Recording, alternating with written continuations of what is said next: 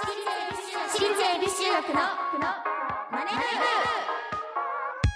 朝のチャイムが鳴りました私たち私立恵比寿中学です今日の担当は出席番号ラッキーセブン星名美玲と出席番号15番片目の中がお送りしますこの番組は私たち私立恵比寿中学のメンバーがマネーお金について学び考え知識をつけるお勉強プログラムです投資にまつわるこんなお話があるんですけどはい。2014年アメリカでとある男性が亡くなったことが大きなニュースとなりました。はいはい。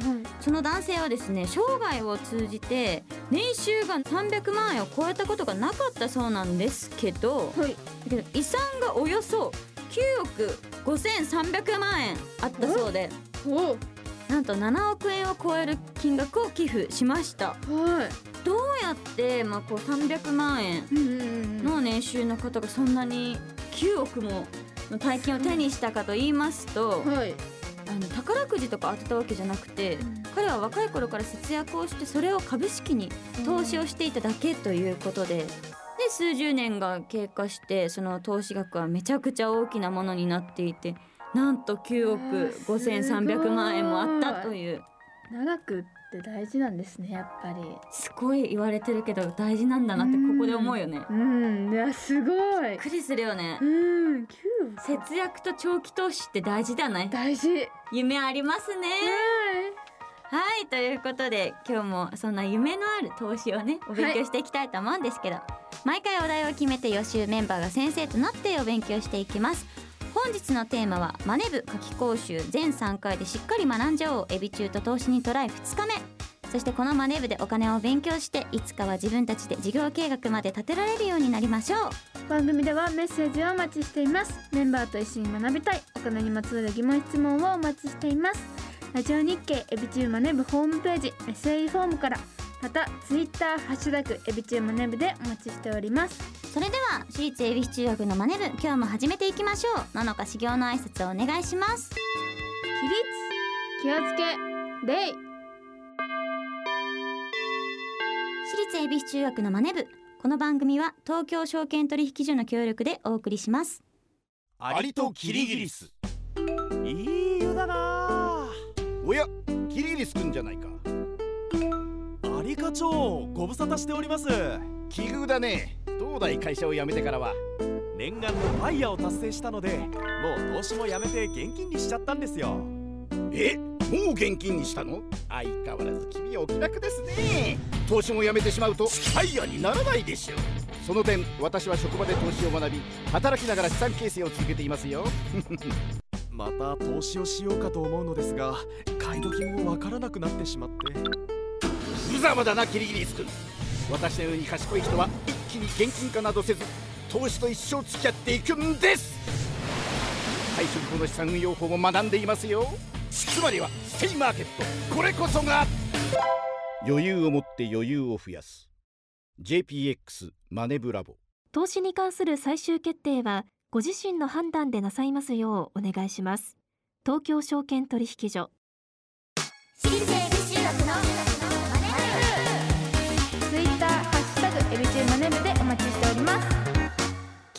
はマネブ夏季講習全3回でしっかり学んじゃおう。エビ中と投資にトライ2日立ちはだかる目の前の壁。目ガラガラガラガラ。はい皆さんおはようございます。今日は夏季講習2日目です。はい。おお風見今日もしっかり来てるじゃないか。まあてっきりサボるかと思ってまあ忘れてるかなとか思ってたけどね。そんなわけないじゃないですか。あごめんなさいねまあ確かにののかさんはねサボりも忘れもねしないですよね。そうですよ。どうですか？宿題の方は夏休みの宿題進んでますか？ちょっと急に黙ってねこれは。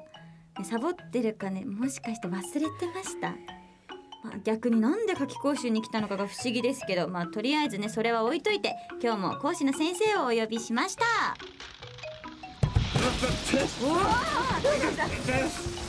いた。すみませんおはようございます。あまりにももうちょっとおとなしく入ってきてもらっていいですか？すみません。本当に。え遅刻してしまっていまして申し訳ございません。お金に詳しいおじさん一行熱血マネー講師こと東京証券取引所の森健さん。今日も森健さんが講師をされるんですね。そうなんですよ。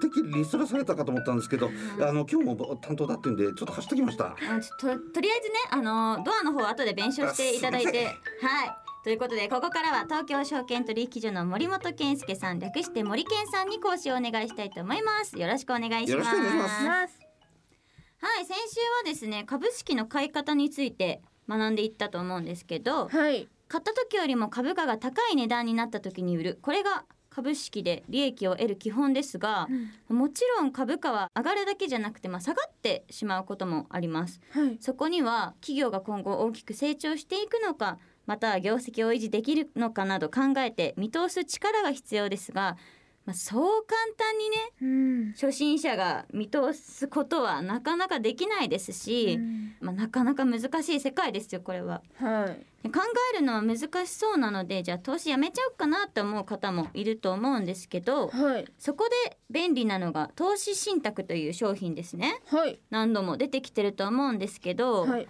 じゃあこれはなんで投資信託が便利なのかわかりますか？これは何でしたっけ？なんか全部お願いできるんですよね。そう。なんかすごいちゃんとできる人にわか初心者とかは特にお願いすると、ううまくやってくれるみたいな感じなやつプロですよね。にお任せということですけど。はい。どうですか？これは。合ってますかね？森健さん。はいやっと出番が出てまいりま解したお願いします、はい、はい。えー投資信託ですけれども実は上場会社の数より多いんですよね。へええーですからねあのすごく選ぶのも難しいんですけれども、いろんな種類があります。はい。えー先ほどねあのプロの人があの決めてくれるって話がありましたけども、えーある意味幕の内弁当を食べるようなものでございます。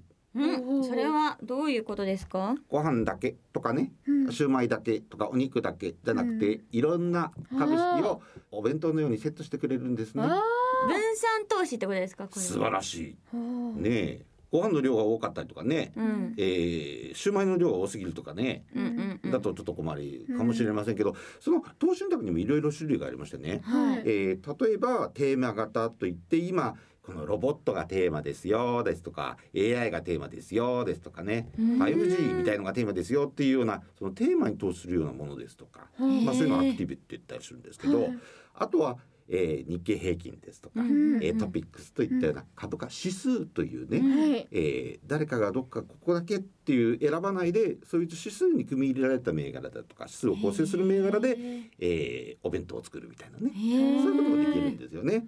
ですから、えー個別個別を選ばなくてもそういったお弁当の中身の構成をが選んでいただくと。その選ぶポイントとかってあるんですか？とですね。ちょっとやっぱりこうご飯の量多めだとかあのお肉の量多めだとかうん。っていうカスタマイズするとやっぱり手数料がやっぱかかりますよね。なるほど。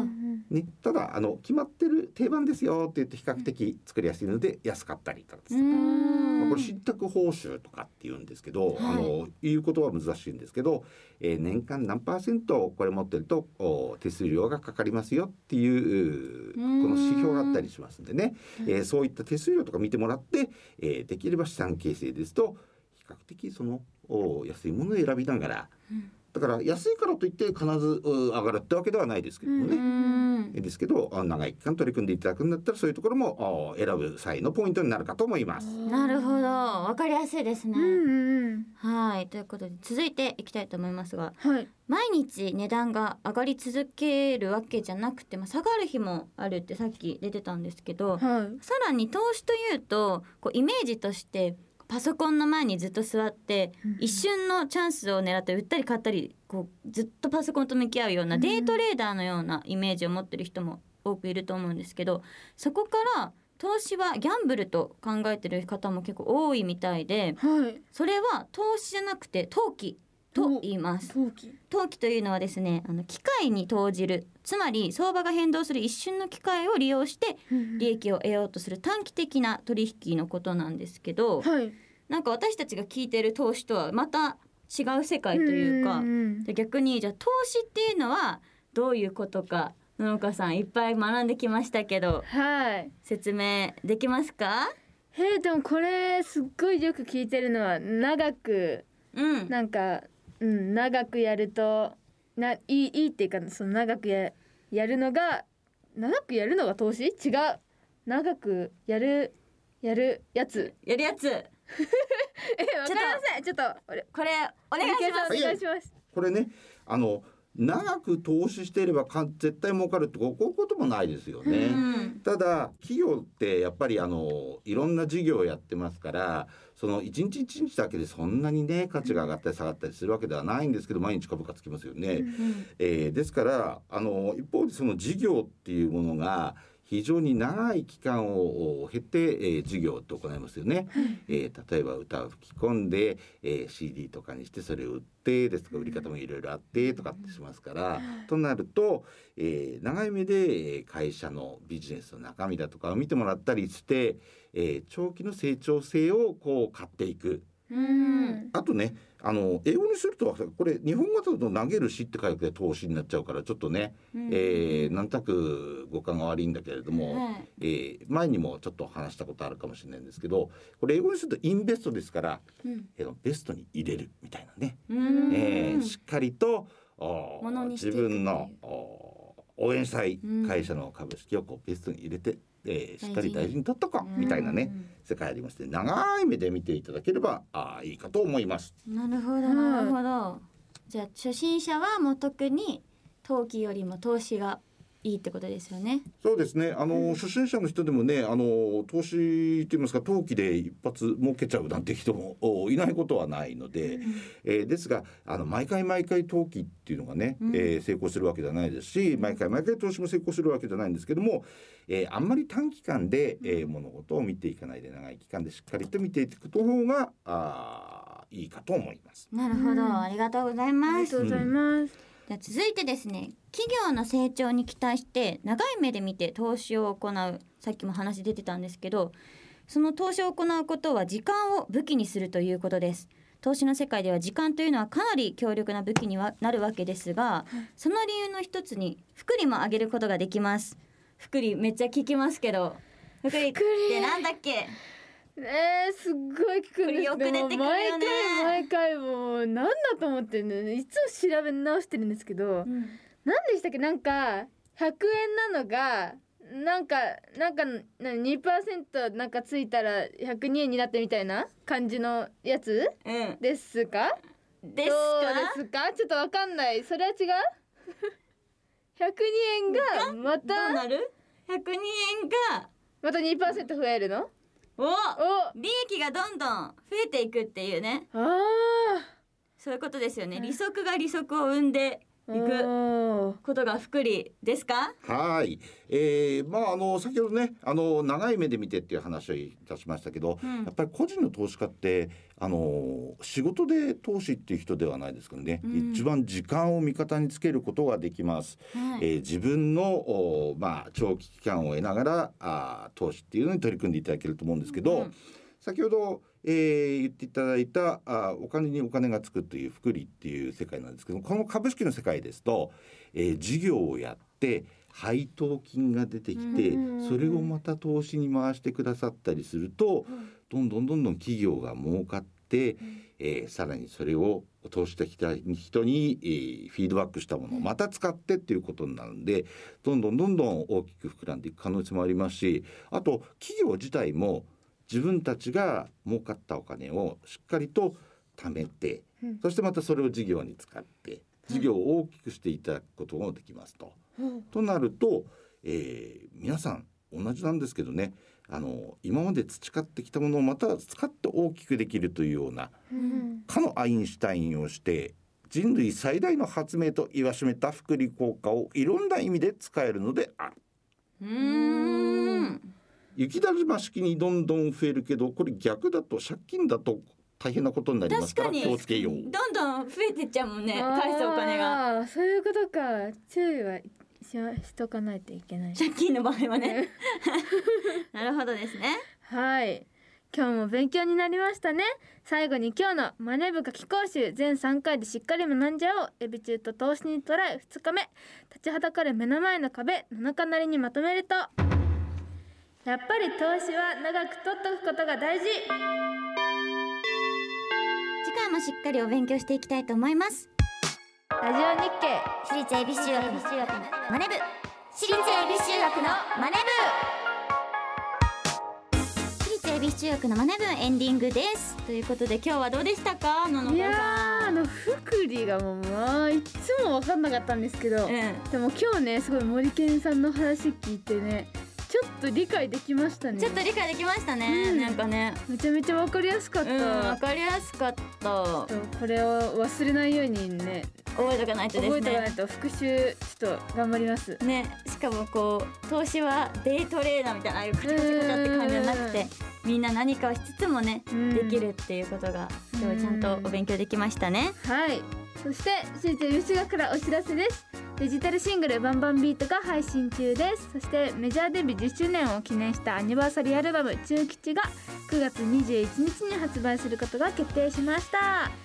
はいライブではですねメジャーデビュー 10th アニバーサリーツーマンゼップツアー放課後ロックンロールがスタートしていましてね。いまして。いましてね。